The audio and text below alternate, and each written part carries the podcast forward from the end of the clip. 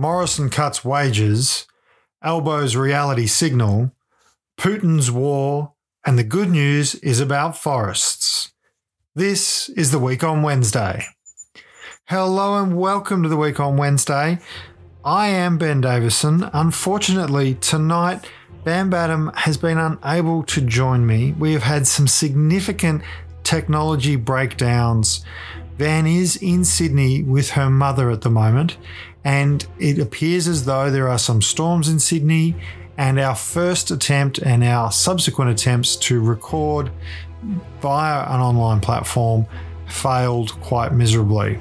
So I am going to do a week on Wednesday, not by myself, but with Germanicus, who you can probably hear scratching in the background.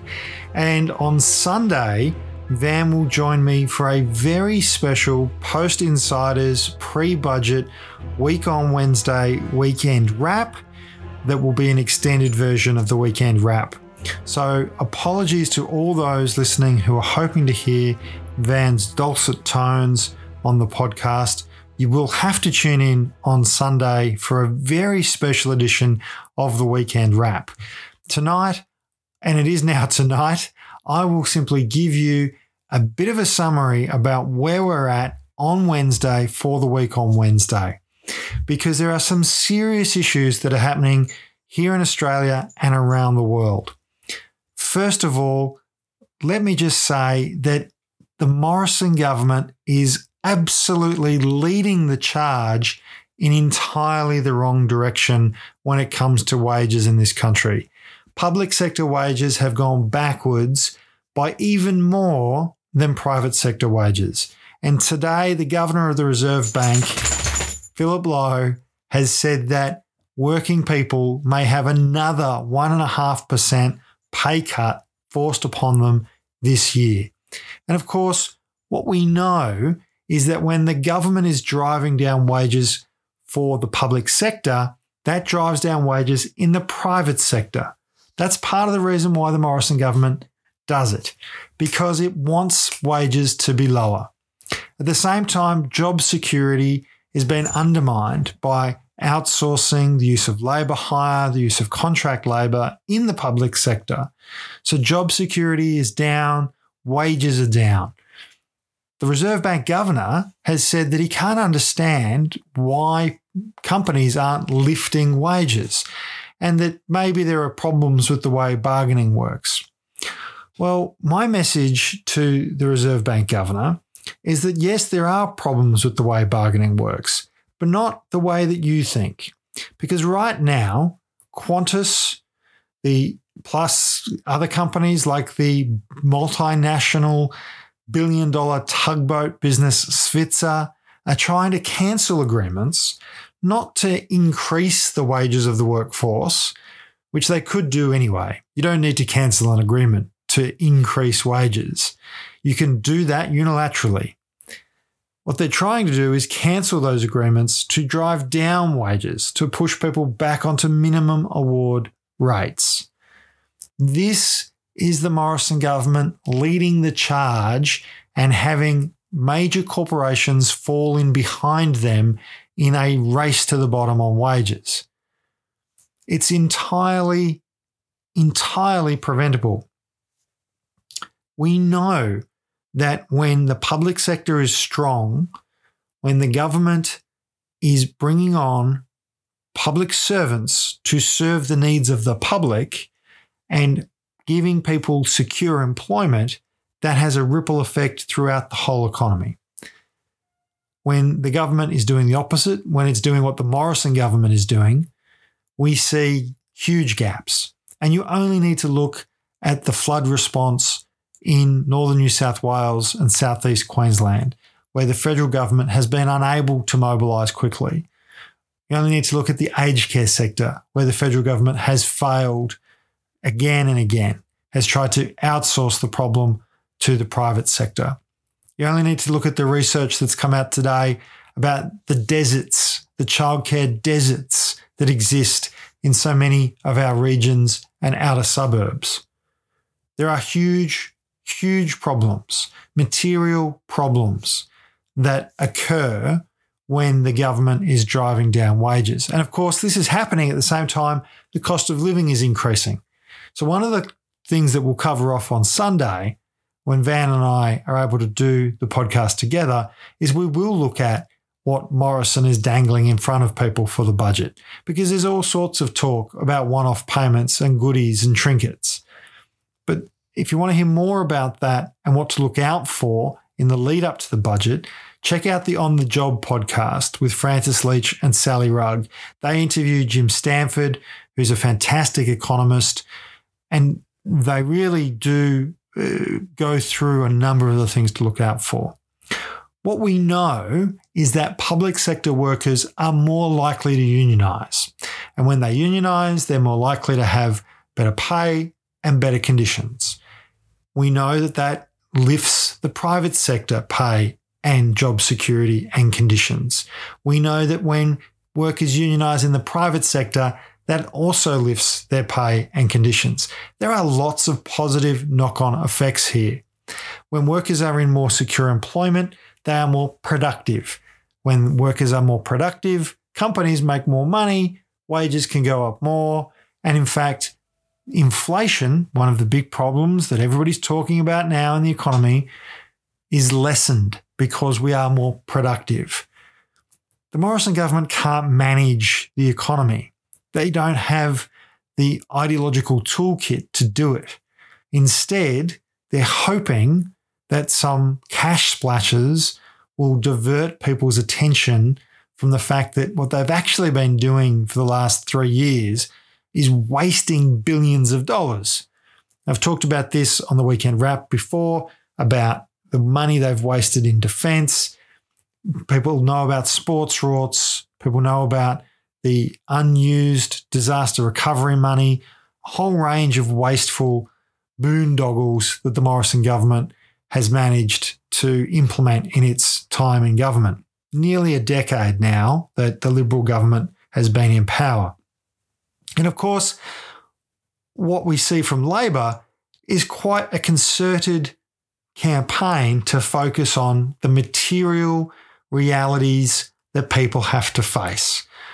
So that is job security, wages, childcare, healthcare, the fact that we're still in a pandemic Thousands of people right across Australia are being diagnosed with COVID every day. Morrison has simply stopped talking about it. That there are floods and fires and natural disasters brought about through climate change. And again, the Morrison government simply chooses to ignore that reality. Labor is focused on what it can do about those issues, about improving job security, about lifting wages in childcare, in the disability sector, in uh, raising the minimum wage, about providing services that people need. We saw in South Australia, Labor focused on the material realities that people were experiencing every day the issues with the health system, the issues with ambulance ramping, the issues around job security, concerns about privatising public assets and thus having an increase in prices, which we know happens when you privatise assets. At the same time, the Liberals were focused on building a new basketball stadium. Apparently, there was a see through walkway. These sorts of non priority issues, non material issues, trying to beat up a number of issues around what's in ads and what's not. We know how that finished. The Liberals were obliterated. When Labor focuses on the material realities that people face every day, they win government. And when they win government and they deliver on those material policies around job security, wages, healthcare, education, childcare, improving people's standards of living, then they're able to implement social policy progress. We've seen it in Victoria, in Queensland, in WA. We, we now have some of the most progressive policies we've ever had anywhere in this country in those Labor jurisdictions. Everything from safe zones around sexual health clinics to voluntary assisted dying legislation to forest protection in WA.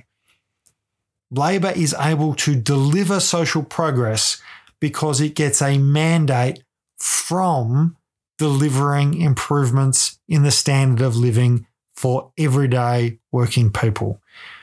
There is no counter protest to marriage equality because once these things become law, it is blindingly obvious that the only people who are impacted by marriage equality or by giving trans people rights or by having safety exclusion zones are the individuals who are going through those issues, who need that social policy to help them with their life.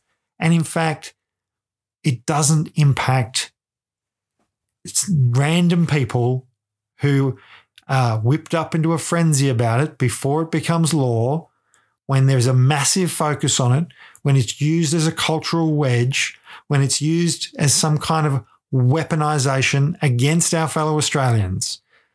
Those people don't actually experience any of those things because it's got nothing to do with them.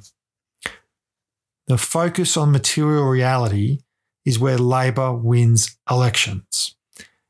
And I raise that point in the context of today's news that Morrison's spiritual advisor, Brian Houston, has had to resign from the Hillsong Church following two incidents with about inappropriate behavior involving women and that there were misuse of sleeping tablets and anti-anxiety medications involved. At the same time anthony albanese tweeted a picture of himself meeting with the bishops of the orthodox and catholic churches of sydney with members of his new south wales caucus of those faiths which I took to be if you want to have a fight about culture, if you want to go there, ScoMo, Albo's ready to go there. Now, I say good on your Albo. I still want to see Labor focused on the material realities. I get there's a lot of people who are upset about the I'm not woke quote that is being attributed to Albo. Frankly, the only people I've ever heard use the term woke are people on the right trying to use it as an attack against people from the left. You know, I don't want woke, inner city, bourgeoisie, latte sip, whatever kind of derogatory terminology you want to associate with that word, determining how I live my life. Nobody does. That's the reality. Australian culture says that we can all live our lives the way we want, and this is a worker's paradise. That means good, secure employment. That means fair day's pay for a fair day's work. That means a social safety net that lifts you up, that doesn't hold you down. These are all things that we associate culturally with Australian values and what Labor is trying to get back to in the minds of those people who feel like Labor drifted away from there. Now, my view, Labor has never drifted away from there. That's always been core to who we are as members of the Labor Party. And it's no secret, I'm a member of the Labor Party. But there are some people in Australia after many, many years and many millions of dollars of campaigning by the right, who have a different view about how Labor values manifest themselves. So I don't really care whether Albo is woke or not woke. I care that he's delivering the material benefits of a Labor government to everyday ordinary Australians and that he's using the position of government to implement the policies that reflect Labor values. He can't do that from opposition.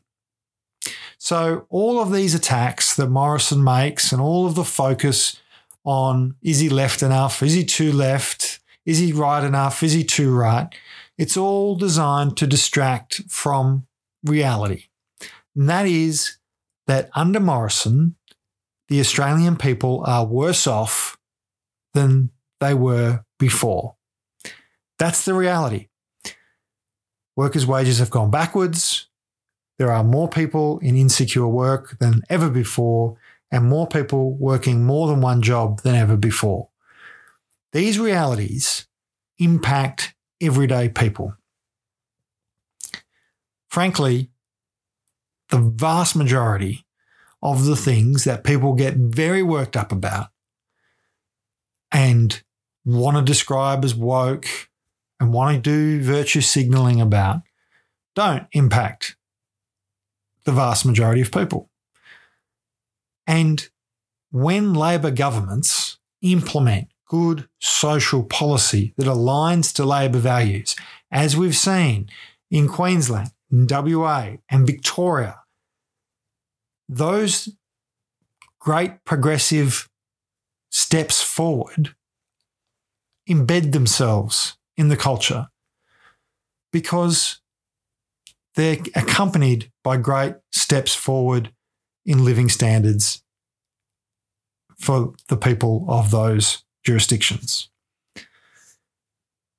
Of course, we know the budget, there'll be cash splashes, and Morrison's desperate, and the numbers are all bad for him. Well, there are a set of numbers that you'll see mentioned in the budget that are starting to come through now that are to do with commodity prices. Australia, as everybody knows, is a big exporter of commodities iron ore, coal, uh, various other commodities, wheat, of course, as well. These are all things that have been impacted by Putin's war in Ukraine. And the great irony here is that while the price of those things has gone up and the tax take from them has increased, so the Commonwealth budget position will be better off as a result. The vast majority of Australians will not see a benefit from that. And in fact, for many Australians, we see a negative impact. We see the price of wheat go up, therefore, we see the price of bread go up, the price of pasta go up. We see the price of oil go up, therefore, we see the price of fuel go up. We see the price of driving our cars go up, of getting around, transport. These are increased costs on the Australian people, even though our resources, our commodities, the things that come out of our ground are being sold overseas at an increased price. That's privatisation. and what Morrison will do is dangle a few dollars in front of us to make us feel like we've got a bit of a slice of it. The reality, of course, is that billionaires will take most of it. The other reality is that there is a real human impact of Putin's war.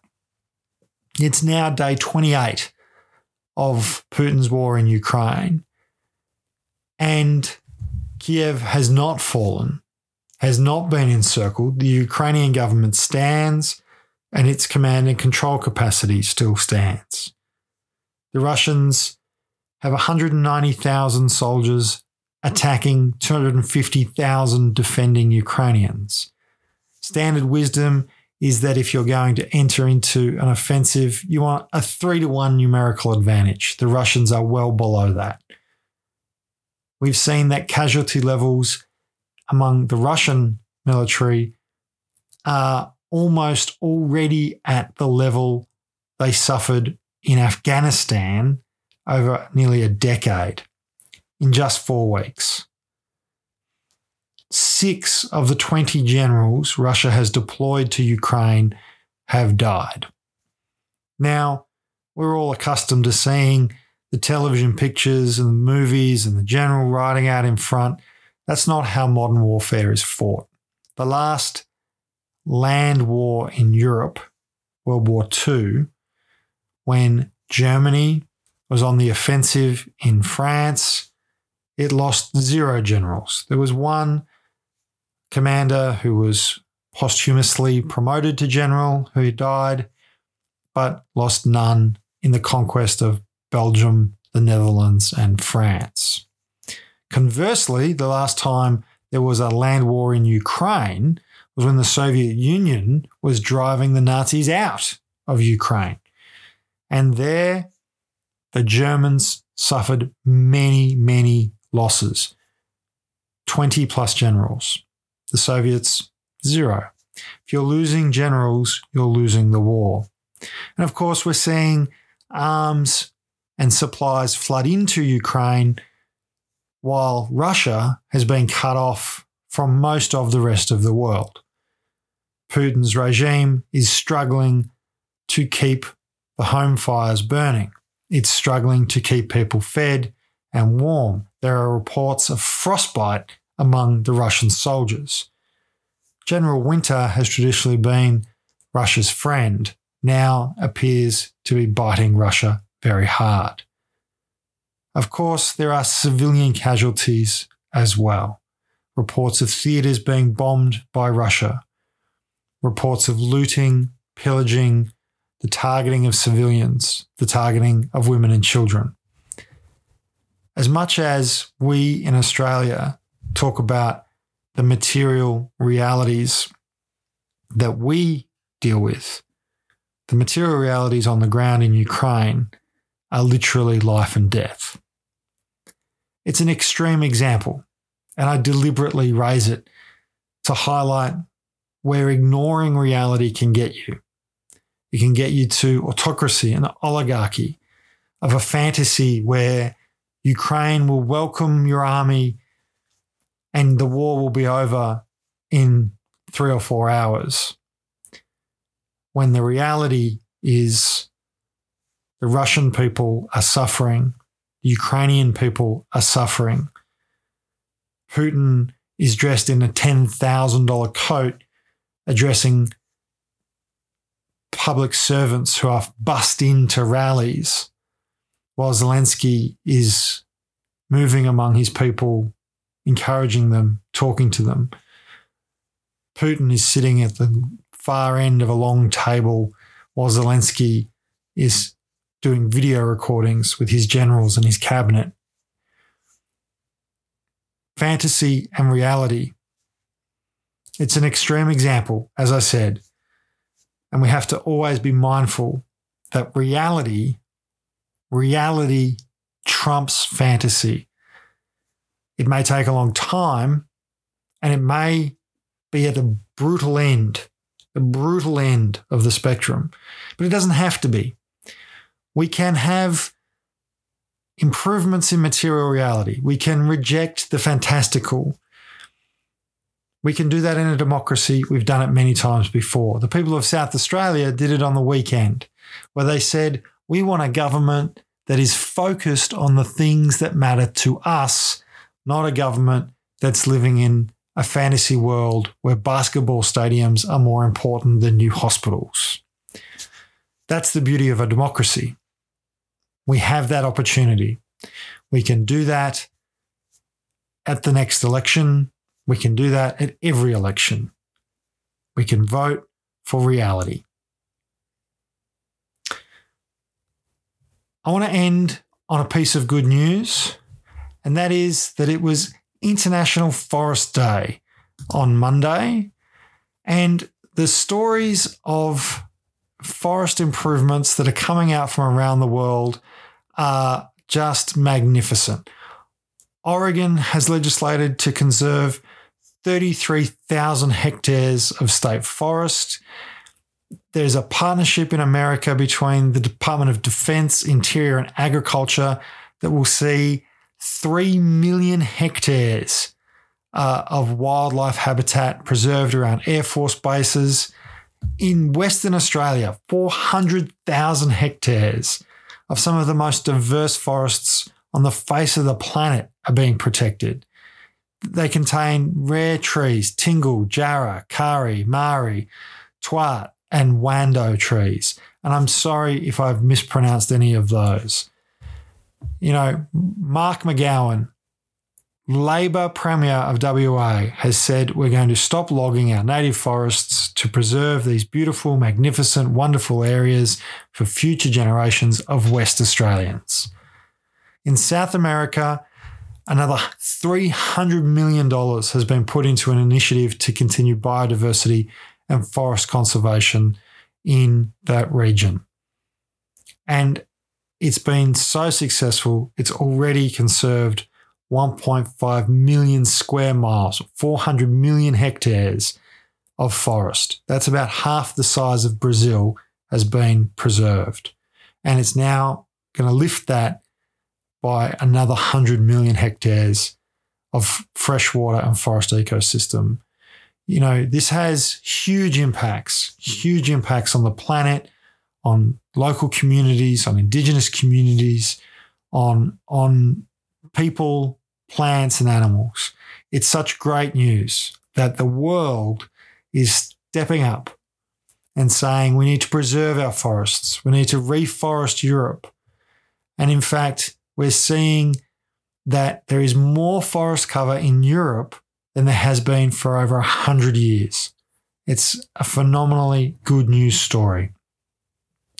Now, as I said, this has been a very special episode of the week on Wednesday. I apologize for the technical issues that have meant Van can't be with us tonight. I do want to give a huge shout out to our supporters.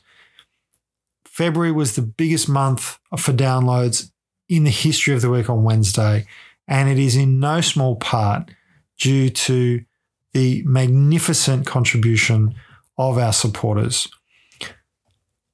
Each and every one, a union member or retired union member, you can become a union member right now. Go to australianunions.org.au slash wow for job security, better wages, safer working conditions. That's something you can do right now. You don't have to wait for an election. You can do that right now.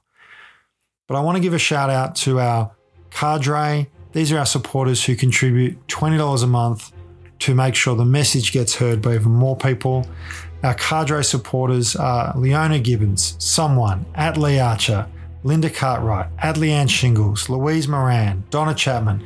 I don't have Twitter. My name is Susan Myers, at Kerry Nash 20, Billy 3 McCabe, Cara and Will Robinson, Narissa Simon, at Catagal, Lauren and Ash, Matthew Hadley, at Narunga Man, John Sharpen, Peter Bath, Aaron Rollins, Louise Watson slash at Red White Blue Lou, Kylie Phillips, Diana Blyton, Brash Daniels, and our extending the reach contributors who are putting in $10 a month to make sure we keep extending our reach.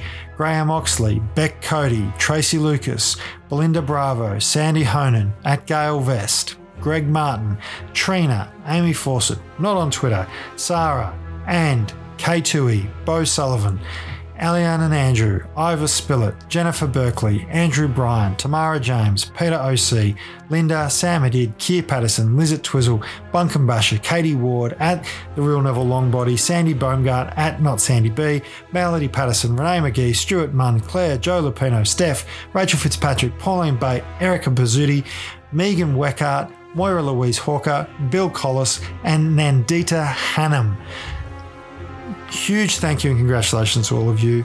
We've ticked over well over 200 ongoing monthly contributors to the week on Wednesday. We will sort out our tech before Sunday and we will be back with a very special weekend wrap, extended edition with myself and Van Badham. Until then, I'm going to say what I always say on a Sunday, and that is be kind to yourself and to each other.